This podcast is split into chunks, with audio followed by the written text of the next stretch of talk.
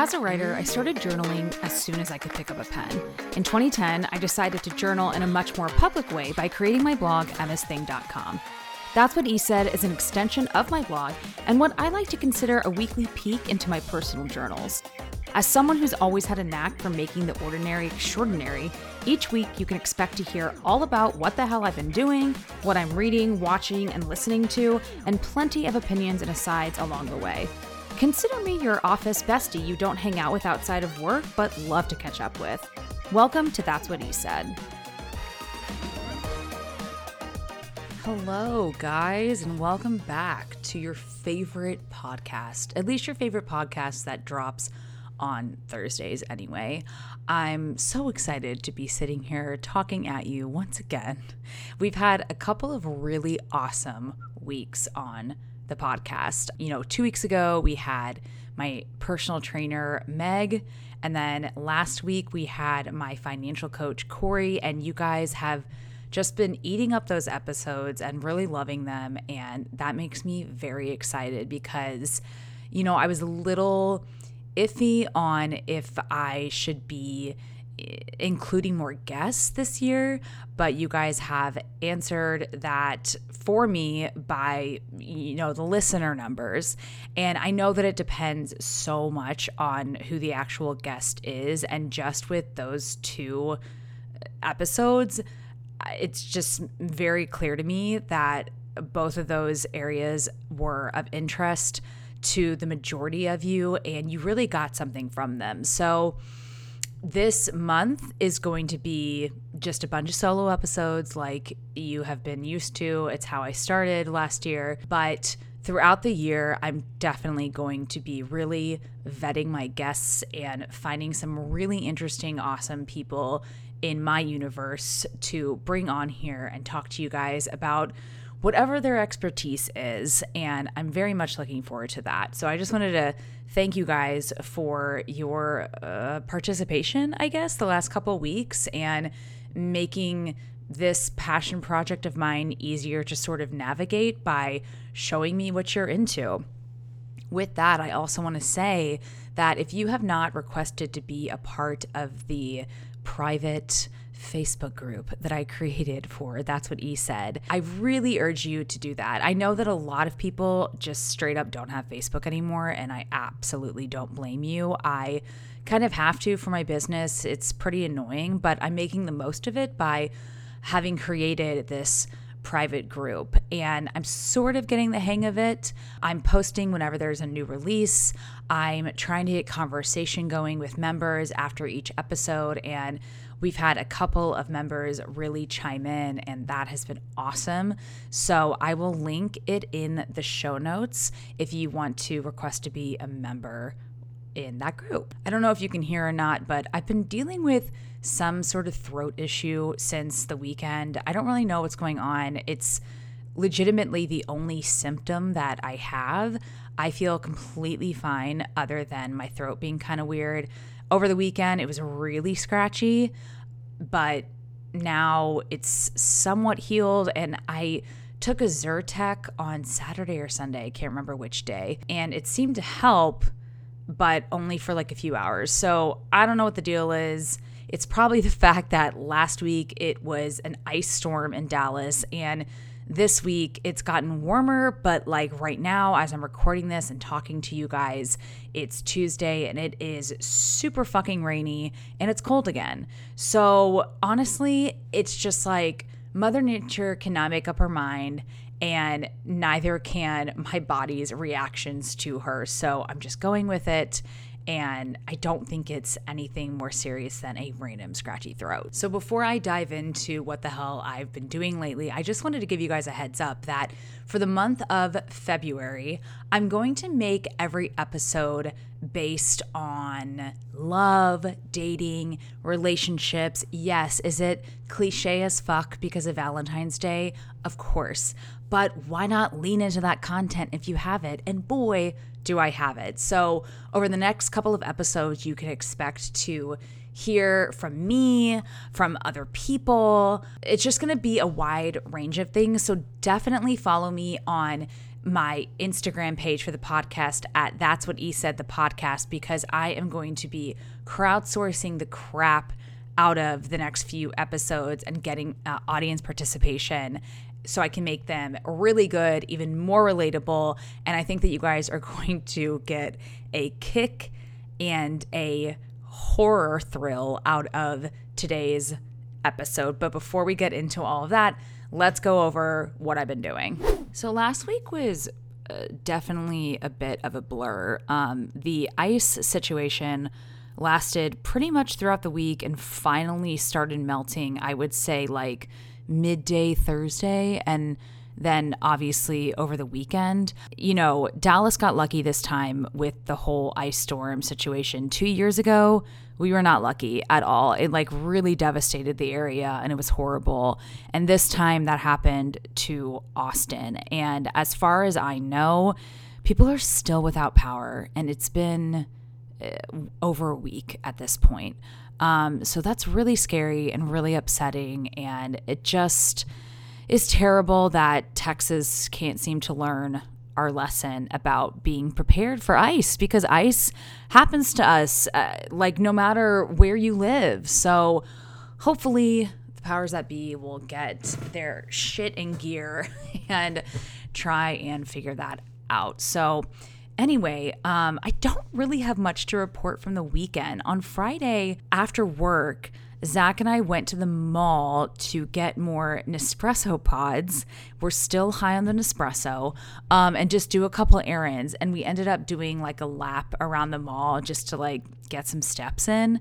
And then we did not have a dinner plan, which we're starting to realize. And it could have just been because last week everyone was like cooped up at home and you know everyone had really bad cabin fever from having to be cooped up at home. But we're starting to realize that, especially here in Dallas, you really can't just walk into a restaurant restaurant anymore unless you have a reservation. Like typically, luck has been on our side, and we've been able to get away with that. Um, we even got away with that the other weekend when we went to that cool bar called Clifton Club. But this weekend was no dice. I mean, it was just you know, we felt like amateurs, but I guess we just haven't been in the habit of uh, being super on top of making reservations. So we tried to go to a couple of our standard places for dinner on Friday night, and the waits at both places were like an hour and a half to two hours, and it was already maybe 8 p.m. by that point.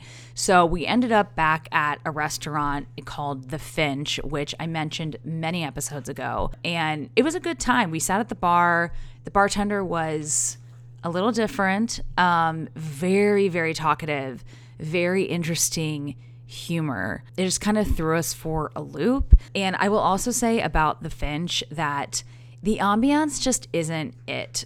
It just it's really really loud. I I talked about this the first time that we went, but it's loud. The lighting isn't awesome.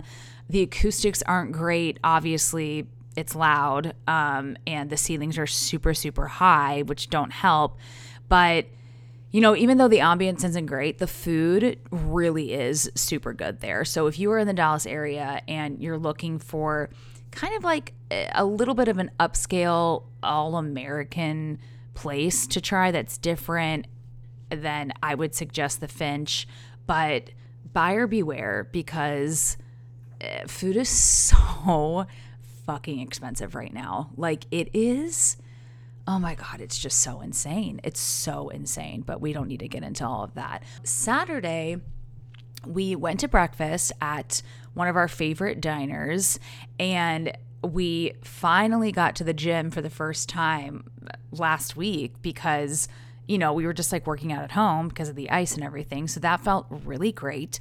And i was going through my pictures before i started recording trying to remember what the hell we did on saturday. I don't fucking remember. Like i did not take any pictures which is very weird for me. I have no a real kind of um, I don't really have any uh, sort of photographic evidence of how we spent our day on Saturday. I mean, I know that my throat felt really scratchy and one of my stupid 1099 tax forms was returned to my old address in the Oak Cliff area. So we ended up driving to go get it from from the people who moved into my place when I moved out because they're still there and they're like the nicest people ever and chatted with them for a second and I just don't remember but anyway um, we ended the night going to dinner at um, this place by our house. We walked there because it was like cold but not cold enough to not walk and it's really really close. It's called Savan G and G and it's like Mediterranean kind of Greek, uh, Lebanese inspired food, and it's BYOB. And we brought a really awesome bottle of wine. We had incredible hummus. They have this hummus with lamb in it. It's, oh my God, it's so good. Um, shared a Greek salad, had like chicken kebabs. It was fantastic. And a Jeni's ice cream opened in the same area last year. And um, I don't think that I've had ice cream so far this year. And I was really jonesing. So we got a little bit of ice cream and then came home and watched SNL. And I'll give you my thoughts on that uh, in the next portion of today's podcast. And then Sunday, um, Sunday turned into something we didn't expect in the best way. We decided that it was such a gorgeous day that we were going to walk to lunch. We didn't know where, we didn't really have a plan. We just knew we were going to walk in a general direction. And we ended up walking, like actively walking for over an hour, like an hour and 15 minutes or something. And we popped into a lot of little stores and we stopped for lunch in between all of that. And we ended up being gone and outside and walking for two and a half hours. And it was lovely. Zach and I never do that. We absolutely absolutely should be doing that a lot more often and hopefully that's the start of something beautiful because it was it was awesome. It was just so fun to be on our feet in our neighborhood. and it wasn't just like walking the dogs for a quick, you know, 10 minute walk. And then we watched the Grammys while doing our own Grammys. And I don't know if you caught that, but basically, I brought home honey made cinnamon flavored graham crackers the other week. And I was really excited about them. I haven't had them in forever. And I was like, this is a good little sweet treat to have in the house and probably better for me than, you know, having ice cream in the house. And Zach ate one and was not impressed. And then he got on this kick about how he wanted to find out what the best graham cracker is.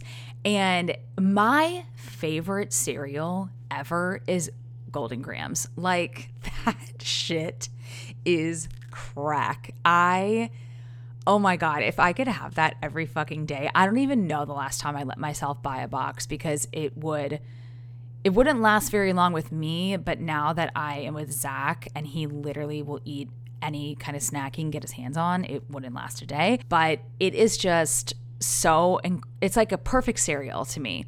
And so obviously I love graham crackers. So Zach came to me on like Saturday. He was like, "Oh my god, babe, I have a bit for you."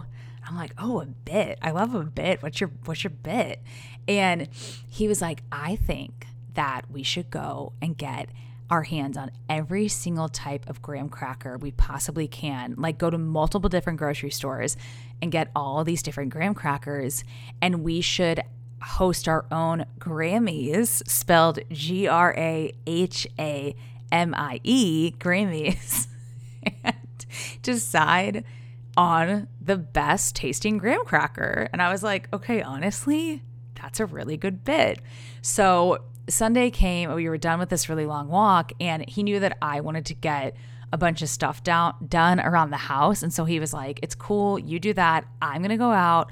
I'm to secure all the graham crackers. And so this motherfucker went to Tom Thumb, Kroger, Aldi's, Target, uh, Whole Food, and Central Market. And I know, I know we messed up because we forgot to include Trader Joe's. And we were told after the fact that Trader Joe's has really good graham crackers.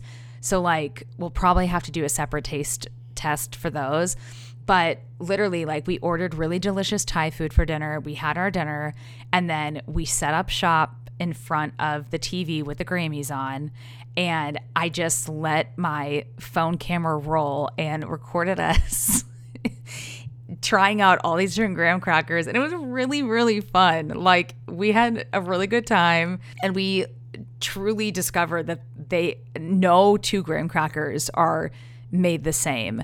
The favorite for us was the Nabisco original red box graham crackers. And I will say that Laura, my friend, who's the pastry chef who made our wedding cakes, she commented and said that that type of graham cracker, the Nabisco red box, is the only kind that they use in their kitchen with their desserts because nothing beats it and it also bakes up really well. So I felt very, very validated in that one being our favorite. And if you haven't watched our almost eight minute Grammys video on my Emma's Thing Instagram, I suggest you do. Just like keep it on the background for company if that's what you like to do. But it's it's very fun. Word to the wise just don't buy store brand graham crackers. All of them are fucking disgusting. And honestly, guys, that was our weekend. So, uh, what's going on right now is we're having this whole mold remediation situation in our house. And I've gotten a lot of DMs, oddly enough, which I feel like just shows just shows all of our ages the fact that like you guys are legitimately like, wait, how did you know you had mold? Like, what is the process of remediation? I think I might need it. Can you like do a post on this? I'm like, oh my God. If you had told me, you know, a decade ago that at almost 36, I was going to be talking on my podcast about mold remediation, I would be like, wow, that sounds really fucking sad. And maybe it is sad, but like, clearly this is the stuff that people are interested in. So, just to give like a really brief kind of synopsis on what's happening, basically, I know that I said last episode that our style of house is a carpenter house. It's not a carpenter house, it's a craftsman. Um, and it was built in the 1920s. And so basically, in the guest room, Zach noticed that there was this part in the floorboards that you stepped on, and it was literally like dipping and like hollowed out. Like you could tell it was hollowed out underneath. So he had people come out, he had foundation people come out and get under the house and check it out. And sure enough, we have some like rotted wood that needs to be replaced. We need like a refresh with our foundation, but the shitty part on top of that is that while they were down there, they also saw some mold. And then we got mold people out here and they were like, oh, yeah, you have mold. It's not horribly toxic, dangerous mold, but it's mold. And you should definitely have it remediated before you do any foundation stuff. So, um, Zach and I spent last weekend emptying out the guest bedroom in its entirety to get prepared for them to start. And then the ice stuff happened. And so they didn't end up actually starting until Friday. Uh, they were supposed to start Tuesday. So they started Friday and at the end of the day, Friday, they let us know that uh, they also needed us to clear out the guest bedroom closet. They they hadn't said that beforehand, so we had put everything in the guest bedroom closet, and then they were like, "Hey, also we need to tear up those floorboards. So um, if you could just like get that shit out." So it's been a whole thing, and they've been here uh, here all week, um, and they will be here um, pretty much all week to get it done. So uh, it's nice because they're going in and out through the guest bedroom windows on the side of the house. So they're not in and out of the main house. And, you know, I mean, it's noise during the day, but it's nothing that is making me. Uh, like go crazy. What's making me go crazy is that our house is in shambles. I'm that kind of person who I cannot live in chaos. Like, when I move, I want everything in its right place right away. And I know that's not realistic and it's eh, just added pressure and it's ridiculous. And I'm doing my best. I really am. Like, I'm just breathing through it. But, like, our entire guest bedroom, eh, you know, half of it is in Zach's office, and then all of the shit that we put in the closet is now out in the main room. And there's like a big plastic sheet where the door was, and it's just it's just not ideal. But um, hopefully they'll be done this week, and then foundation repairs will happen next week, and then we should be good to go. So that's what's been going on with that, and I'll probably give you guys more detail about who we use and stuff like that when everything is said and done. But anyway, so um, that's what's been going on over here. I am still going strong with Meg. She uh, posted some before, or not, sorry, I shouldn't say before and afters. She posted some progress pictures of me on her page this week, which was really flattering. Um, it was just really, really flattering of her to do. And it made me kind of see my own progress and stop beating myself up that, like, you know, when you do things the right way, it it's slow. It's slow and it takes time and it just is what it is. But um, I'm feeling really, really good with uh, all the things that I've changed. The newest habit I'm trying to convince myself to take on is getting up um, when Zach leaves for work instead of laying in bed wide awake on my phone for like the first hour of my day. It is so stupid. It's such a waste of my time. It's just killing my brain cells. So I am trying to instate this rule with myself where when I wake up, which is always when Zach kisses me goodbye for the day at like 8 20, 8 30, I have to physically get up and get out of bed and do one thing outside of the bedroom before I'm allowed to even pick up my phone. So, whether that's like wash my face, brush my teeth, make my coffee, fill up my water, whatever it is, I have to do that one thing and be like up and moving around before I get to see what happened on Instagram overnight because that's so fucking important, right? Oh my God. So, yeah, that's all that's going on over here. So, let's get into what I've been reading, watching, and listening to lately. As for reading, I'm still reading my book of the month. Carrie Soto is Back by Taylor Jenkins Reid. And this is just a reminder if you want to participate in my first ever book of the month situation, group read, whatever you want to call it. I don't like calling it a book club. Get your copy of Carrie Soto is Back and have it read by the February 23rd episode. So from today, you have two weeks to read the book, gather your thoughts on it so we can discuss it in some way. Still not 100% sure how that's going to be or how this is going to go, but you know, I mean, we'll just see. Like, really, uh, everything that I do with this podcast is kind of throwing shit at the wall and seeing what sticks. That's like any creative process, more or less. So we'll just see how it goes over. Um, I will say that I'm, I am very much enjoying it so far. I didn't think that it was going to be so much about tennis as it is, meaning like I didn't know that the author was going to really get into the technical side of it and use all this jargon. So it's interesting because I'm learning a lot about tennis. I don't know what I can do with that information other than like watch the US Open and Wimbledon and be more interested um, for the first time in my life. But yeah, so just a reminder if you want to participate in that, to get Carrie Soto is back as for what we've been watching, so we watched SNL on Saturday with Pedro Pascal. And, you know, per usual, how I've been feeling for a long time. SNL just is not in a good spot. It just isn't. I don't think that the writers are strong. I'm very surprised at a lot of the skits that get okayed and deemed worthy to be on the show.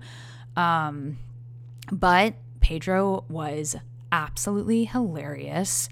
He fucking killed in every single scene he was in. It made me so happy. Like he has such a good sense of humor and he's a really good comedy actor and he's really only ever done like super serious shit. So that was just awesome. The hospital sketch with him talking like this was so funny. It's like that's the kind of SNL that I love and I miss. It's just so stupid, nonsensical. It's not like a bigger message. It's just like being stupid and funny for the sake of being stupid and funny. Um, I also thought the sketch with him as the Mexican grandmother, or sorry, the Mexican mother was fucking hilarious. He did such a good job. Like, it was just so good. And also, I have to say, uh, this is just me speculating, and I have to put this out there because I want to know if anyone else feels this way. But I feel like I feel like he might be gay. And I say that because yes, like a part of that is because he's 47 and he's never been married and all of that. But there's just like something in his eyes. It's like a twinkle. And uh, I, I guess it's just like a feeling or a vibe that I get. Or maybe like he I don't know. I don't know. I, I, I don't want to like say too much and come off in any type of way, but I've just wondered that. And I did Google a few things, but I didn't like click into the articles and read them. I don't know why. I just was like being a lazy Googler. But that's kind of my thought. And if anyone has any insight on that, I would love for you to chat with me about it. Two other shows that we started over the weekend, we two really like big other shows we started over the weekend were Shrinking on Apple TV with Jason Segel and Harrison Ford. Um, loving that, so good. Uh, the dialogue is great. The characters are really good. Jessica Williams, who plays one of the therapists, she was part of Two Dope Queens. I don't know if any of you guys are familiar, but she's amazing. Luke Tennie, who plays Sean, is incredible. And the only like kind of not negative thing I have to say, but just kind of like ooh thing I have to say is it's just really, really hard with Christa Miller. Um, she plays Liz, uh, the neighbor who is like a second mom. And, you know, I just remember her from Scrubs days, and she's just had so much work done. I'm like, it doesn't look comfortable. Like her face looks not comfortable and eh, obviously not natural. And it just kind of pains me. Like, I don't know. I mean, she's fucking hilarious and she's always played like very biting, sassy female characters. But it's just like sometimes when she's in a scene, it's very distracting for me.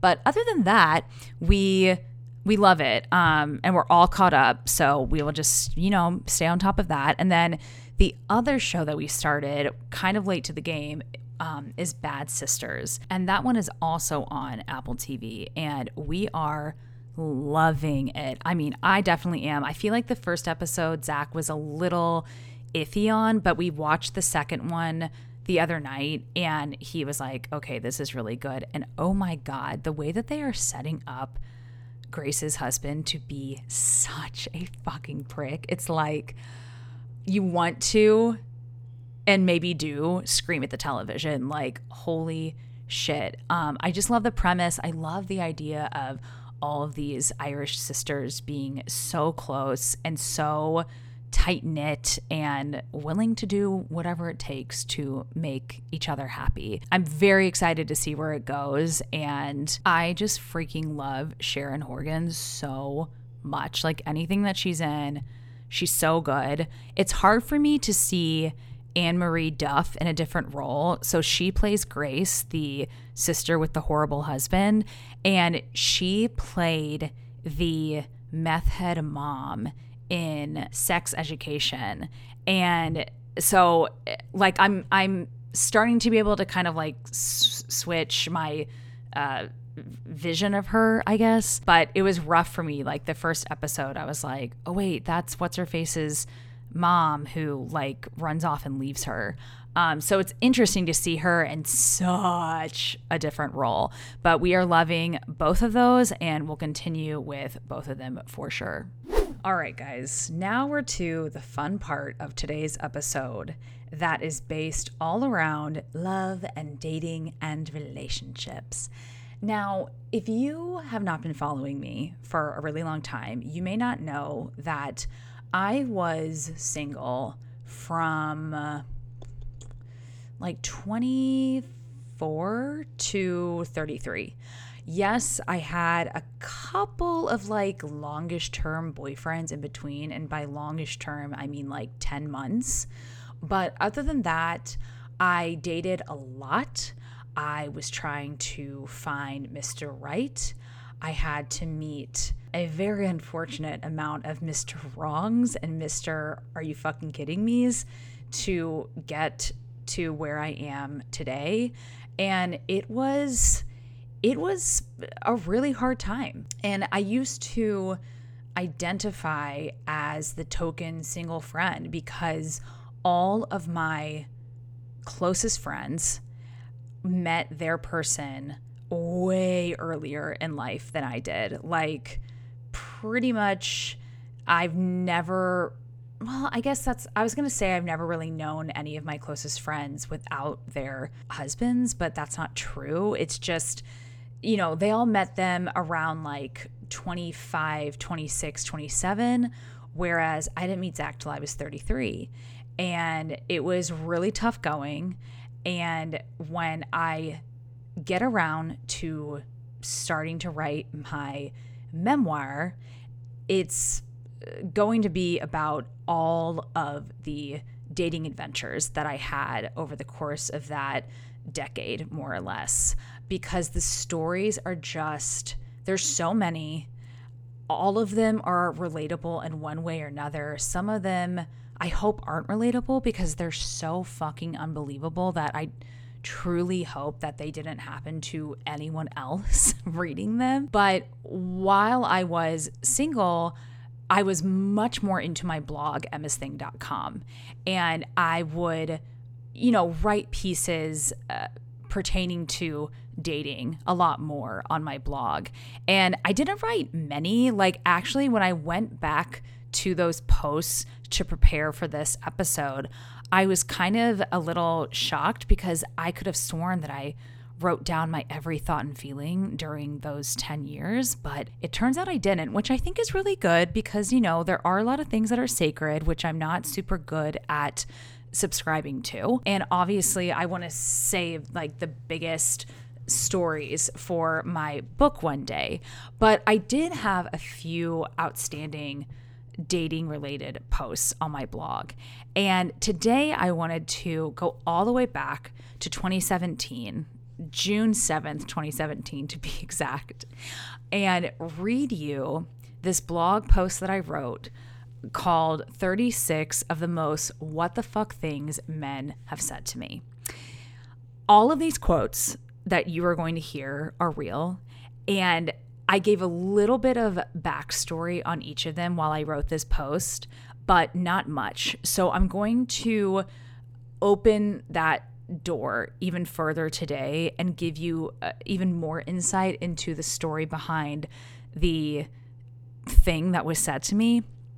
And to paint a picture for you, in 2017, I believe that I had just started working at match.com. I'm pretty positive that because I kind of I kind of remember like writing this like on the side during the day at my job when I was like in between other assignments because I'm such a fucking awesome employee. But um I just started a Match.com to be the head writer, which was incredibly ironic because, uh, like I said, I was very much leaning into being the single token friend at the time. And it was like, what the fuck do I know about love and meeting your match? I know nothing about it, but here I am. And I just, you know, that was six years ago. So I was like about to be 30. I wasn't in an awesome place.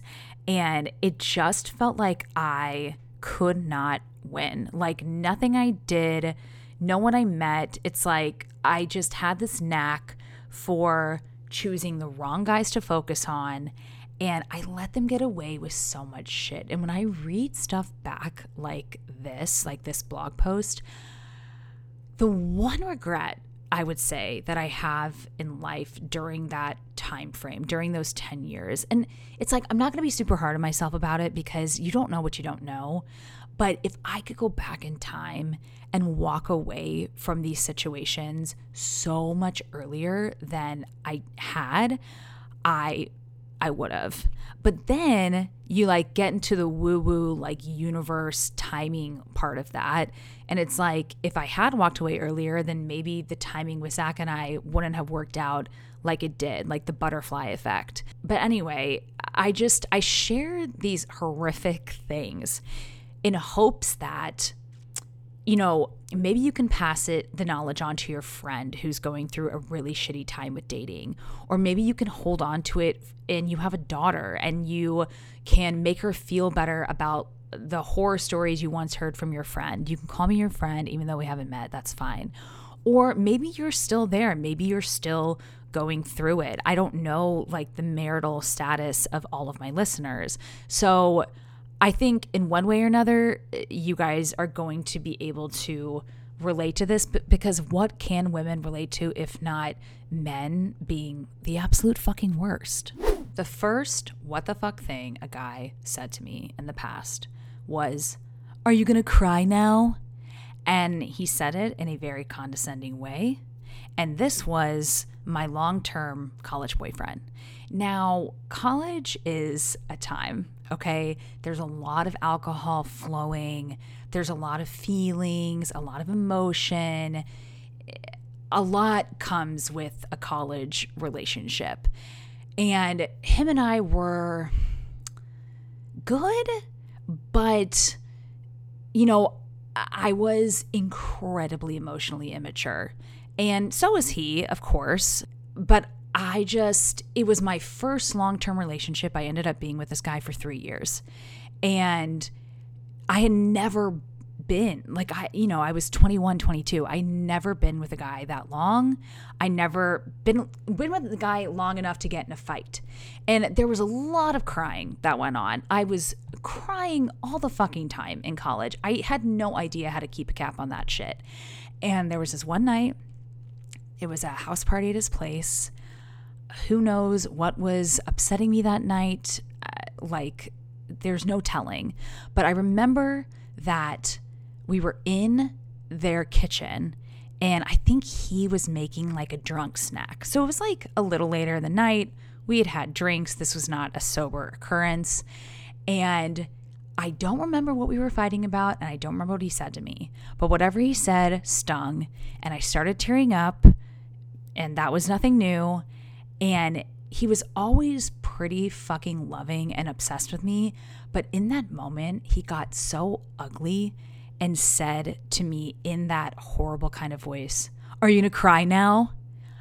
And that is the only time I think that I've really considered slapping a guy across the face. But instead of doing that, I did start crying and I ran away and up to his bedroom and locked the door which made things a lot worse. The second what the fuck thing someone ever said to me, and this was the same guy, this is my long term college boyfriend, was she's funny because she isn't trying to be funny. And he said this because I was, again, emotionally immature, but being vulnerable with him and kind of opening up about my um, observations that he seemed to laugh really hard at other girls in uh, the group that we were hanging out with, but he never laughed when I was being funny. And like, objectively speaking, I'm a funny fucking person. And everyone else is laughing really hard. But my boyfriend, who should think I'm the funniest person ever, was never laughing. And and then he said this to me that this one girl was funny because she wasn't trying to be funny, insinuating that I'm trying to be funny.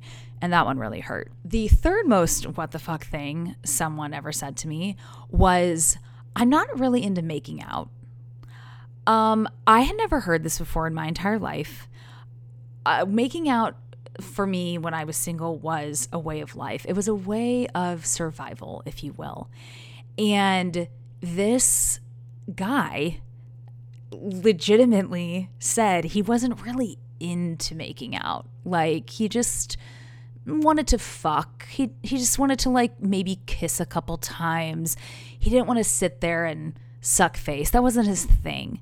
And the same guy also said to me, this is the fourth thing, I have a huge dick. And he said that like several times before I ever saw it, he just kept talking about how his dick was really big. And I don't know why I didn't walk away from him. Like that who the fuck talks about their huge penis? And I think it got to a point where I was like, well, now I have to see his penis because I need to know if this motherfucker is lying or not. Because the only guy who would say I have I have a huge dick over and over is someone with a small dick. Now it does turn out that he did have a massive penis, but he was very fucked up. And there's something else that he said that is later on in this post, and we'll get to that. So, huge penis, not really into making out. Okay, the next thing was said by this boyfriend that I had for a few months, who I was head over heels for, just absolutely obsessed, infatuated, just. Uh, I I don't know. I don't know. He put a spell on me. And he said this to me as I was sitting topless on top of him. Okay? And I have big boobs. I they're very perky. I don't know how, but they are. They always have been perky for their size. And you know, since we're going there, my areolas are small. And that's what that is what the situation was. This is what I looked like sitting in front of him, topless. And he said to me, I think saggy boobs and big areolas are so hot. like, first of all, why the fuck do I care? And secondly, you literally just described the opposite of my breasts while my breasts are out, naked, and I'm very vulnerable. So thank you so much for that. Okay, the next thing that a guy said to me was you did sprints? That's so hot. You did fasted walking? That's so hot. So both of these things were said to me by a very mentally off balance ex fitness model and very uh, curiously enough he was jewish and I don't know like a lot of fitness models who are Jewish, so that was probably like a draw for me. It would turn out that he had a very serious he had serious problems and I didn't know that obviously. Um, but he legitimately got off on me working out and if I did a walk and I happened to not eat that day before I did the walk, he would say, You did fasted walking? Oh my God, that's so hot. Or you did sprints, that's so hot. Um, very upsetting stuff. That is going to be a full ass chapter in my book. Okay. This one, God, I feel like every woman can relate to this. This guy said to me, Did I say I love you? I didn't mean to say that. Um, and in my blog post, I wrote, said by a guy who lived in a dump, smoked cigarettes, wore the same thing every single day, and who had only ejaculated twice in his entire sexual career, uh, regardless of how the ejaculation occurred.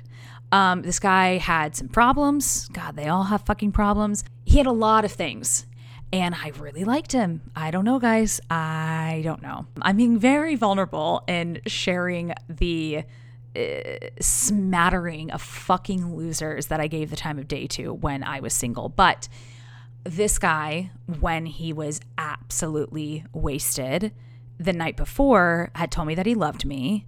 And I brought it up to, up to him the next day. And his response was, Did I say that? I didn't mean to say that. And then uh, shortly thereafter, um, we broke things off.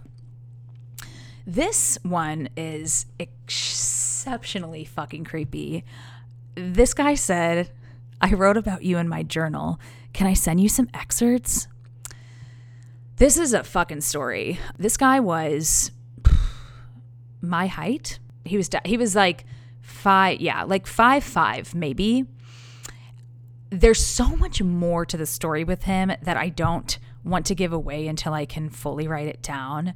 But this guy ended up going to jail. But at the time, I thought that there was obviously nothing more romantic than an artsy, emotionally available, poetic guy telling me that he wrote about me. I'm a writer. So, him telling me he wrote about me in his journal, hell yeah, I wanted to see those excerpts and I wish I'd saved them. I absolutely didn't. But God, that story still gives me the fucking ick when I even kind of uh, talk about it. I did one time get a request to exchange pictures from a complete fucking stranger on Instagram out of nowhere at like two in the morning.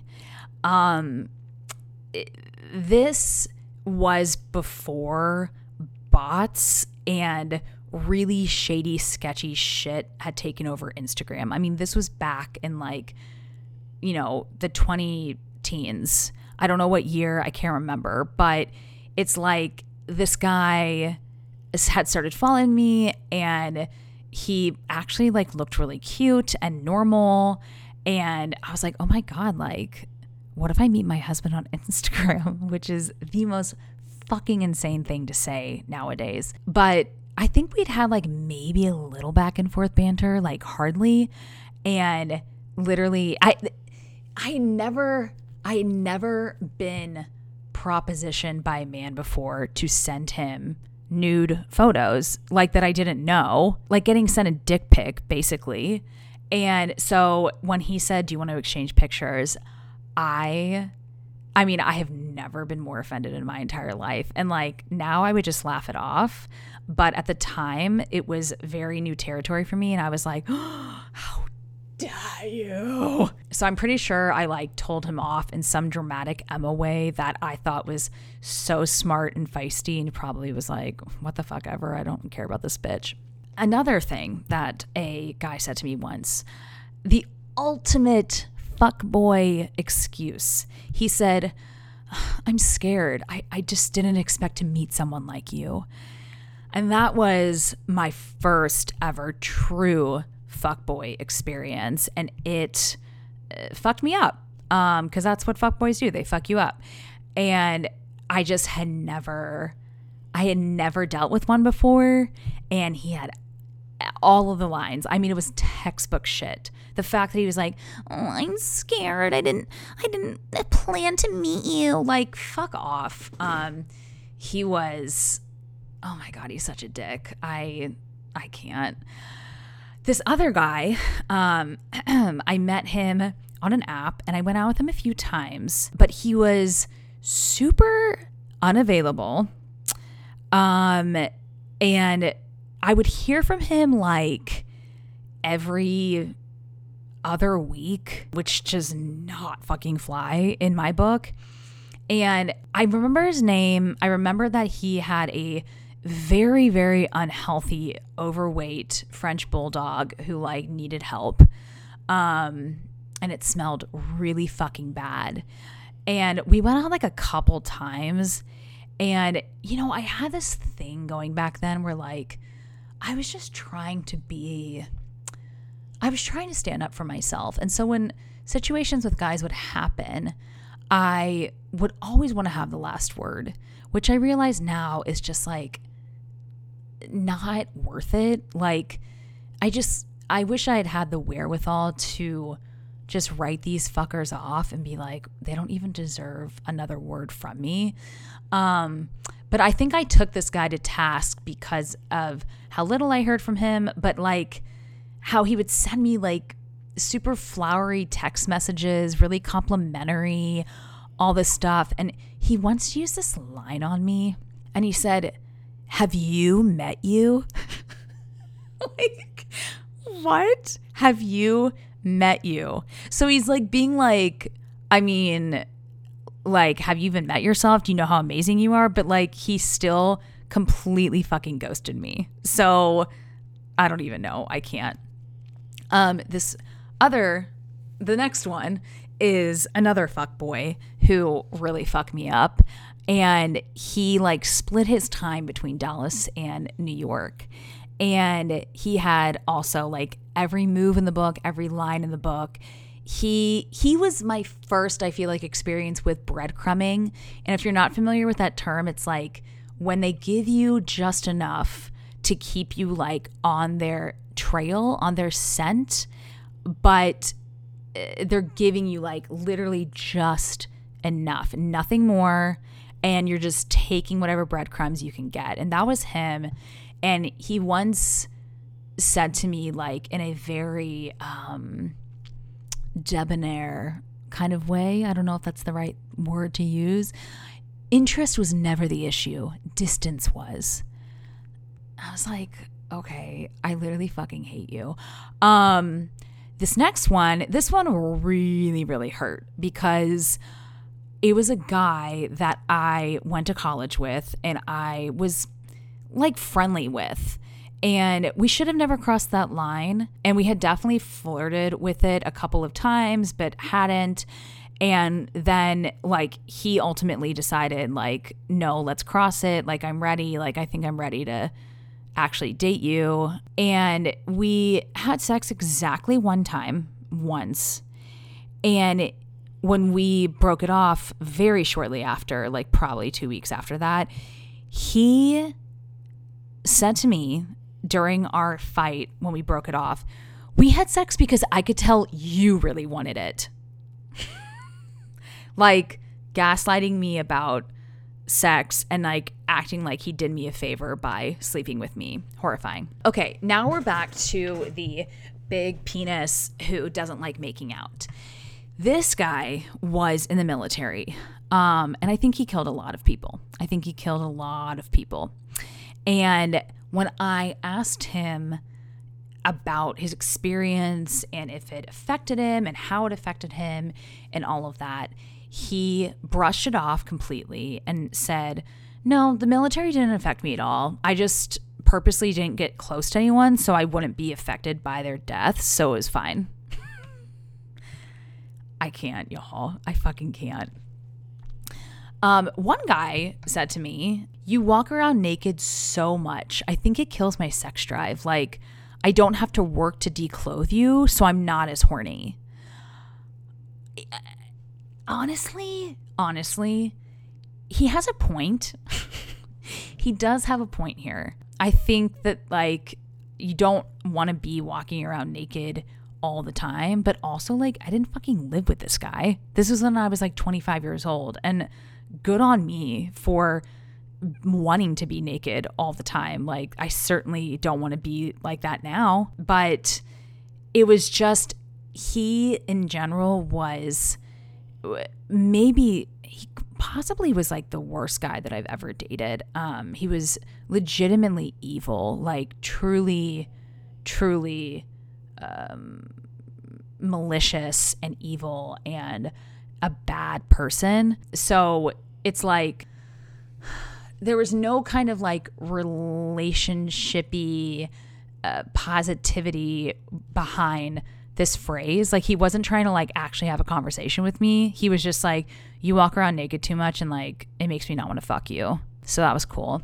This quote was said by a guy that I dated who absolutely despised oral sex and tried to like level with me about it and gave me this whole speech about how like you know, he has to really be in the mood and all of this and uh, literally this we broke up this night. I just want you to know that going into this phrase.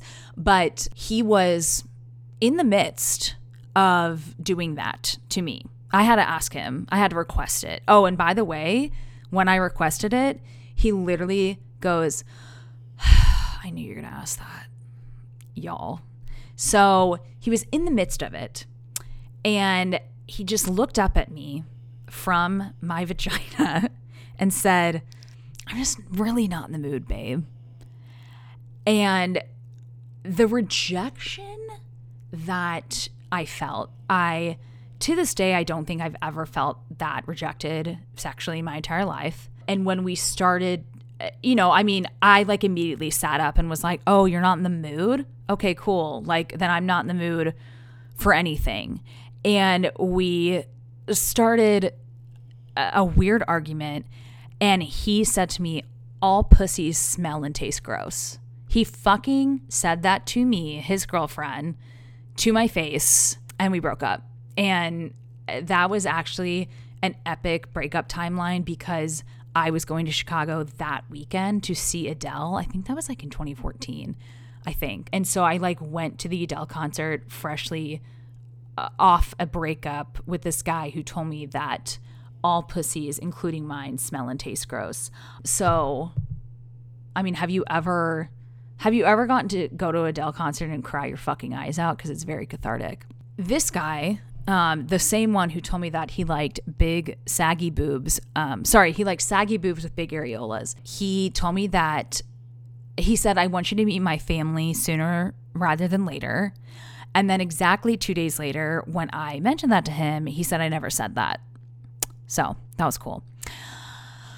This one, this one was also said by the one who um, told me that me being naked uh, killed his sex drive. He said, If you defy me, I won't pay the bill.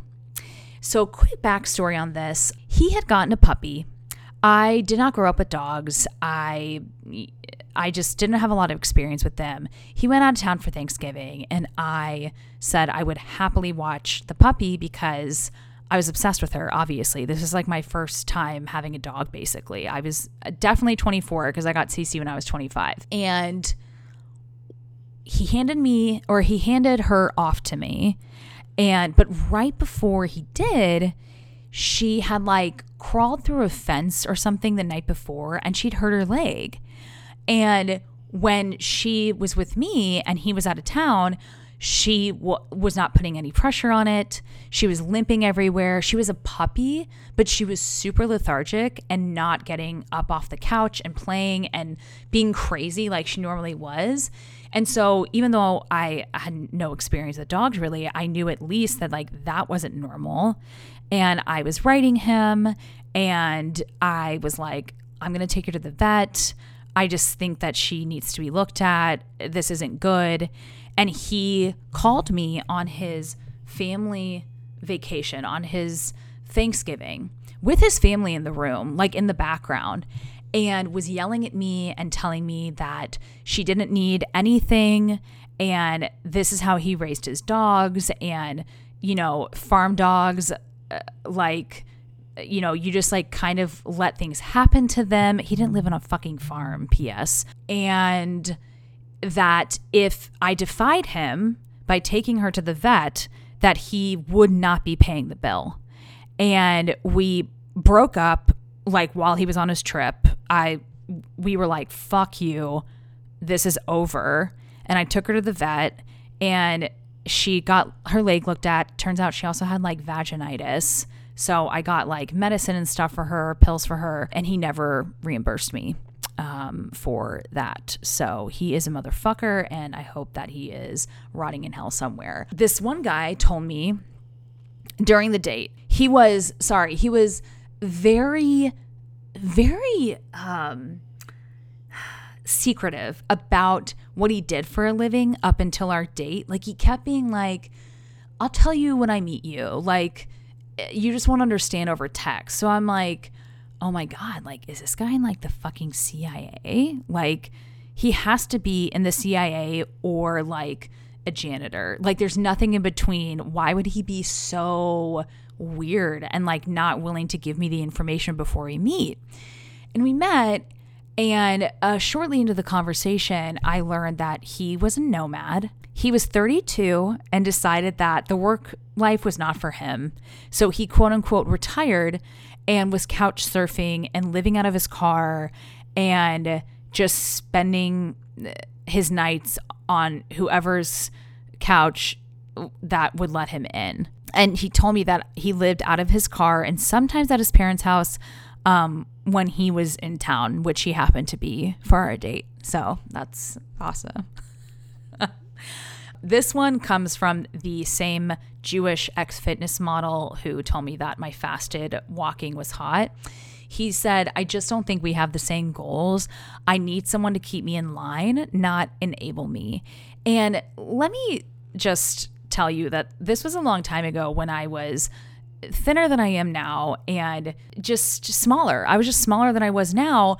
But I said to him one night out loud that I know what it would take to have like a six pack of abs, but I would never ever do it because I love food and living my life too much. And that was his response that we don't have the same goals and that he needed someone to keep him in line and not enable him. And I was a bad influence. So cool.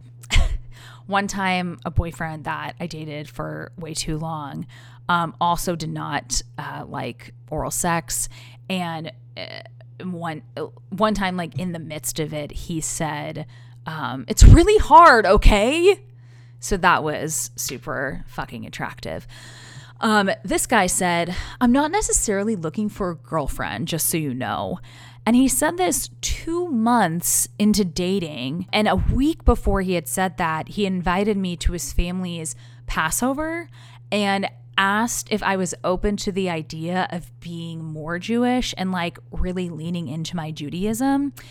And I had been like, yeah, for sure. Like, I just, you know, if that's something that like whoever I end up with like wants to do. And yeah, and then he told me that he wasn't necessarily looking for a girlfriend. Okay, this one comes from bartender who I gave my number to on a slip of paper and we had a very um, uh, infatuated two weeks.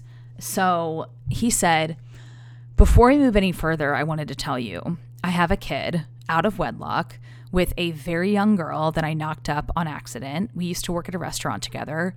Also, she moved here for a few months in the spring so we could try and make it work for the kid, but it didn't work out. But she is pregnant again by me from the time that she tried living here with me. Um, so like I just wanted to let you know. and like honestly, I I give this guy kudos because he he told me all this before we um slept together and we didn't end up sleeping together because he was like, you know, I can just tell like we're going to maybe take the next step and I just want you to know all of this before we do that and like get more attached. And I was like, thanks for letting me know. That sounds like a lot. I literally can't believe that she's fucking pregnant again. Um, what the fuck? And goodbye, sir. This uh, fucking dirtbag. Oh my God, he gives me the heebie jeebies.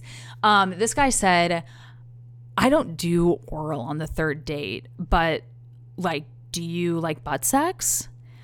Not even fucking kidding, you guys. Like, he literally scoffed at the idea of oral sex happening on a third date and then turned around, not literally, figuratively, and was like, Do you want to have anal? This next one also comes from him, and it's a longer story. He asked me if I wanted to buy him a burger. Um, there's just like so, so, so much to that.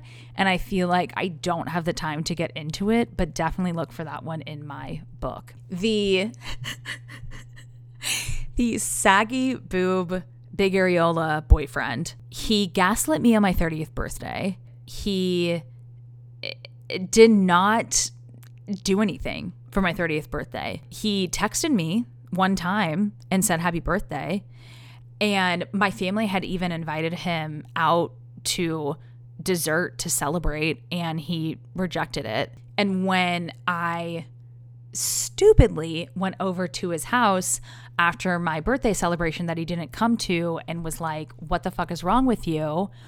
I was like, You texted me one time on my 30th birthday. I'm your girlfriend. Like, you literally told me that you loved me last weekend. And he said, and that wasn't enough, was it? Nothing will ever be enough.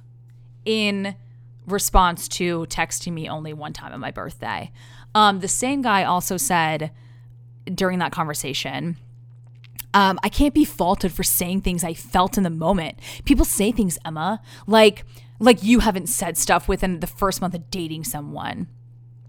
And he was saying this as we were breaking up and I was reminding him what I just told you guys how he had told me that he was in love with me literally the week before that. Also, another great one from him was What's the difference between extreme like and being in love? There's no difference to me. He also, during that breakup, went on to tell me that he quote unquote fell in love with a new girl every week on Tinder. Like that's that's what he thought love was. Just like jokingly throwing the word around and like being obsessed with someone for like a week. So that was cool.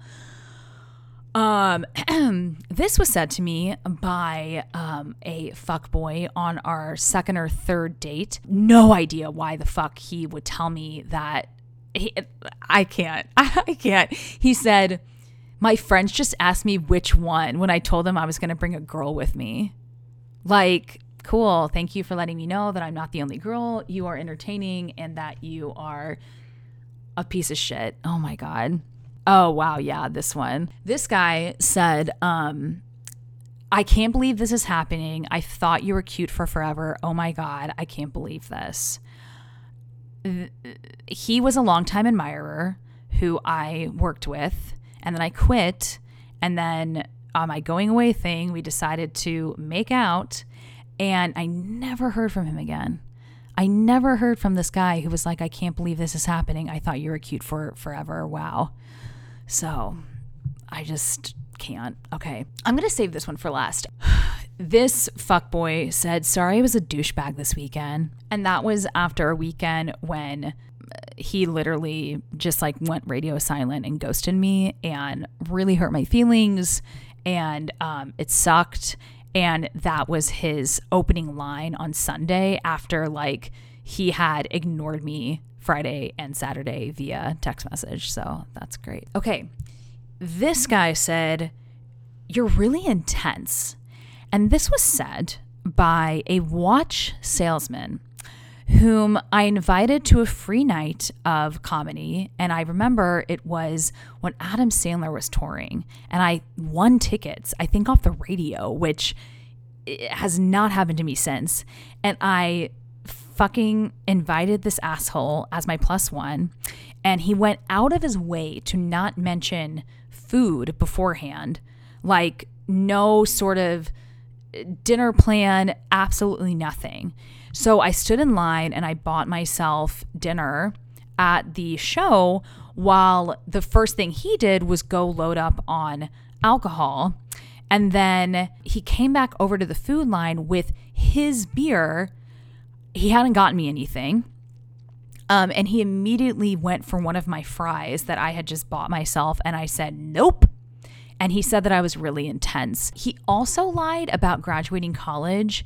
And I later found him on Match.com after we stopped dating. And he had listed on Match that he made a lot more money than he did because for some reason he felt the need to tell me his salary while I dated him for a few weeks. And straight up on Match.com had clicked like, I don't know, not like the millionaire box, but like, I don't even know if Match still has that where like you list your salary. I hope that they don't because that's so fucking transparent and awful. But he had clicked like the biggest box that you could. And I was like, holy fuck, this motherfucker is out there lying to women. And oh my God, I wish I could out him.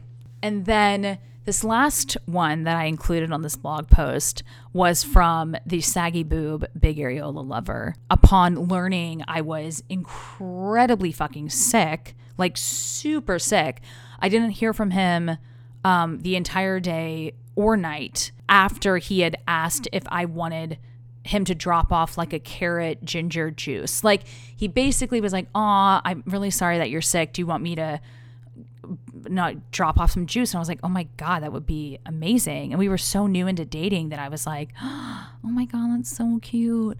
But yeah, I he never dropped off the juice. I didn't hear from him and then found out the next day that he had spent the evening watching a movie at an older co-worker's house who was a divorcee that he had slept with before. And I continued seeing him. You guys, I just if you can fucking learn anything from me, then learn something from me. Learn that the first time that a guy says something questionable to you to walk the fuck away because men are not shit.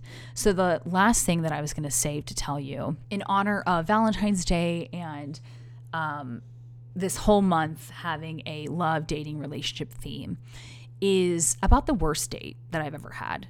So, this was back when I was 24. So, that was, I don't know, 2012.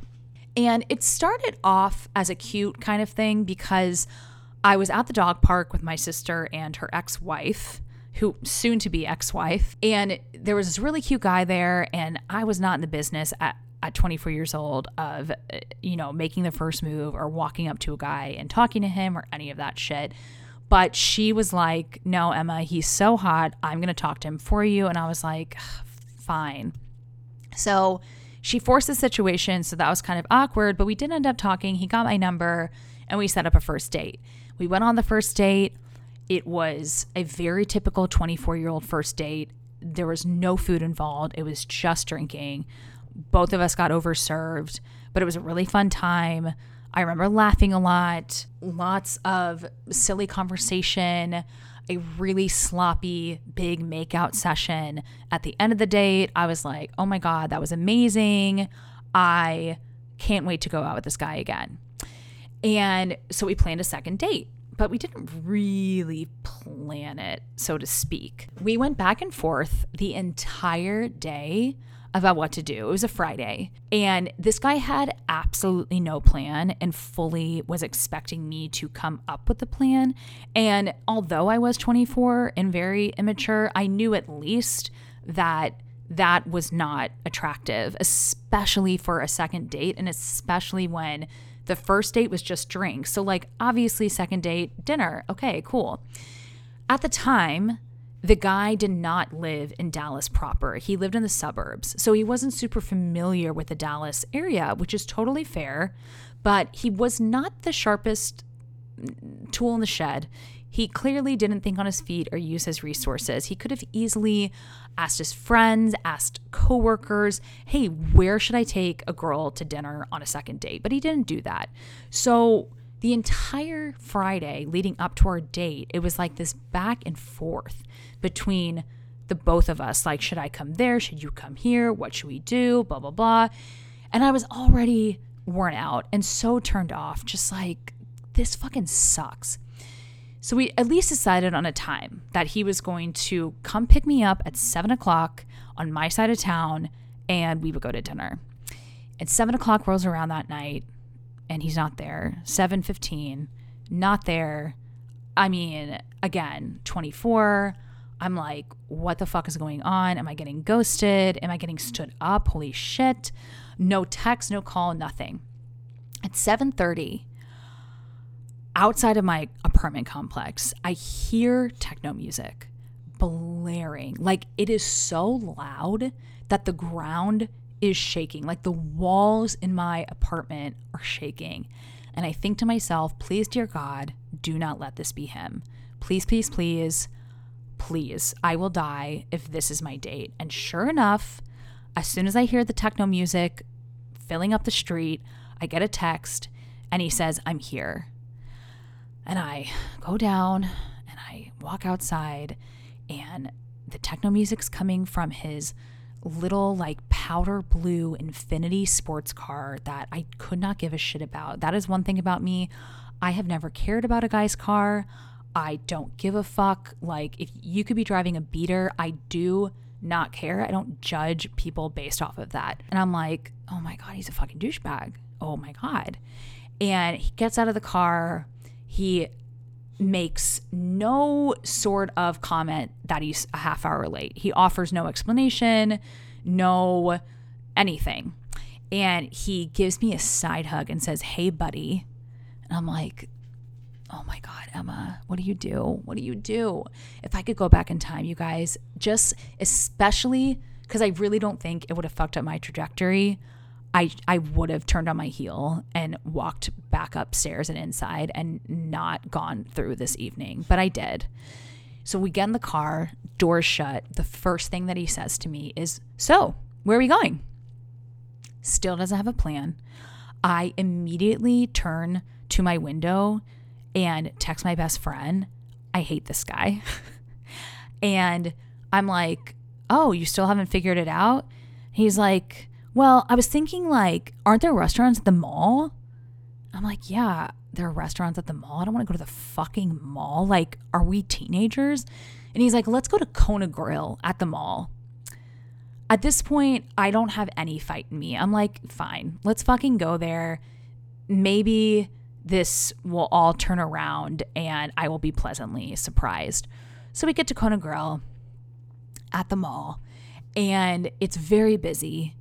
Um, and we walk right up to the bar and he's like, What do you want to drink? I say, Vodka soda with lime. That was my drink back in the day when I was a skinny bitch. And he's like, Okay. He is about to order. And this asshole at the bar turns around and is like, Dude, it's reverse happy hour in like 15 minutes. If you wait, drinks are so much cheaper. And my date has the drink menu in his hand.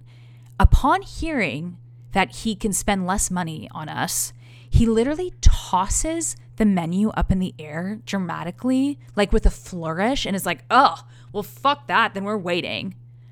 And I thought he was kidding. Turns out he wasn't. So he's like, let's find a table before we order drinks. Okay. We find a bar top. We sit down. We're sitting there. He's literally looking at his watch, waiting for the 15 minutes to pass so he can do reverse happy hour. And I am not willing to accept that this is actually what's happening to me. And I say, wait, am I really not going to get a vodka soda? And he says, I mean, it's like double the price of everything on the Verse Happy Hour menu.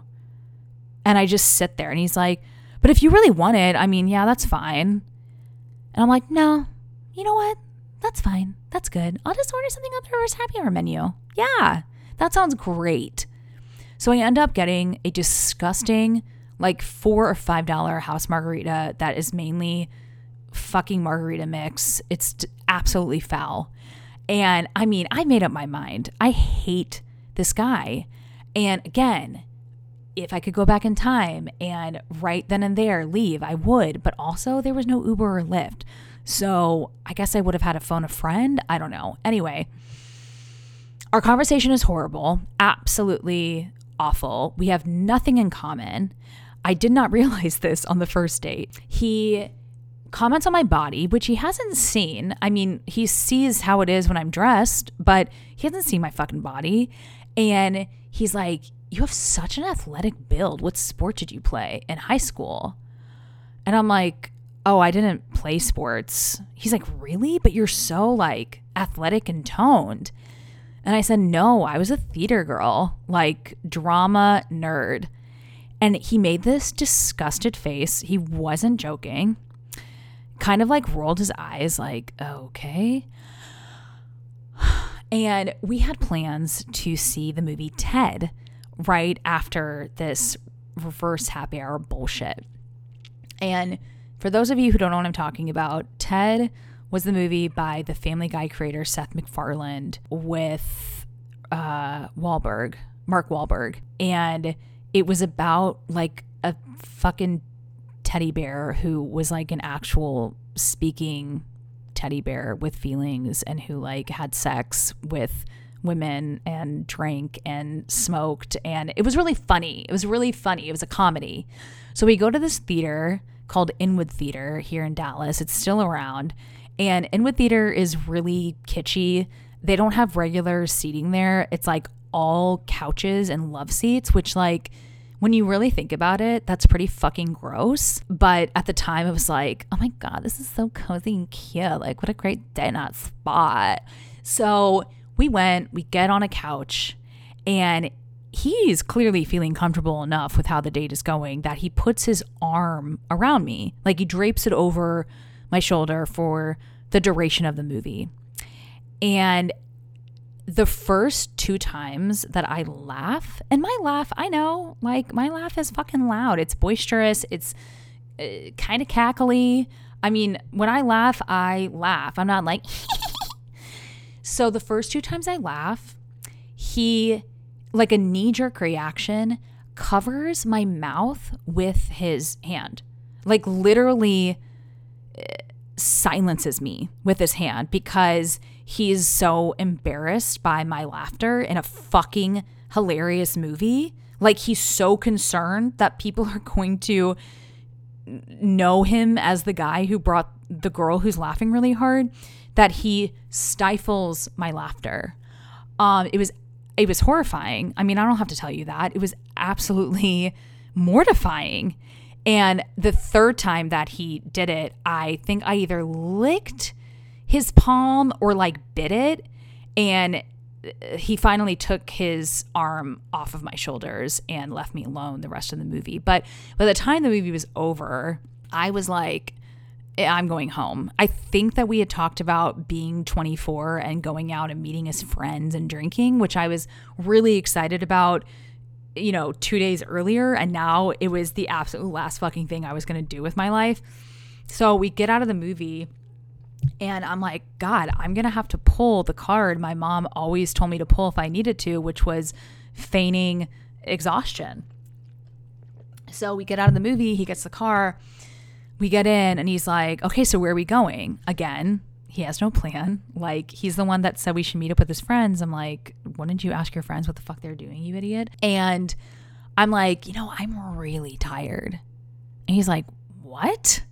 I mean, it, eh, no 24 year old is too tired to continue the date if they're into you. So, like, he knew that it was bullshit, but I just put on my best acting chops and was like, yeah, I'm just I'm so exhausted.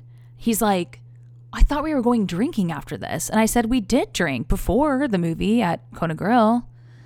And he kind of like rolls his eyes and he's like, Are you? And he's like fighting me the whole way home. He's like, Are you fucking serious? Like, for real? Are you being for real right now? Like, I'm really taking you home. And I was like, Yes, for real. I'm tired. And all I can think about is getting in my bed. I'm sorry. And eh, I mean, by the time he's dropped me off, he's decided he also fucking hates me. And I get one more kiss out of him because he was a really good kisser. And I was like, you know what? I deserve that. So I get one more kiss. And he just looks at me like he's in disbelief that I'm such an asshole and so lame. And I go into my apartment. I wait for him to leave. I make sure the coast is clear. And then I go meet my friends out at a bar. And that's how I ended my night. And it was the worst date, and I've had a lot of dates, but the fact that one of the first dates that I ever went on when I was 24 was that bad and nothing has ever topped it is saying a lot. So that's my worst first date story. And I thank you guys so much for listening to all of this horrific shit. And I promise you, the day that I release my book with all of my dating memoirs, everything that I said and talked about today is going to make so much more sense. You're going to have a lot more context and it's going to be great. But thank you for listening anyway. And please be sure to follow That's What He Said, the podcast on Instagram because I for the next two episodes, I'm definitely going to be asking my audience to participate. And I want you guys to, and I want you guys to be alert to that. So just keep checking it, be engaged with it, be tuned into it. And I'm very, very excited for this month's of podcast content. Again, thank you so much for listening. I love you all. I hope that you have a wonderful Valentine's since you won't hear from, from me before then. And I will talk at you next Thursday.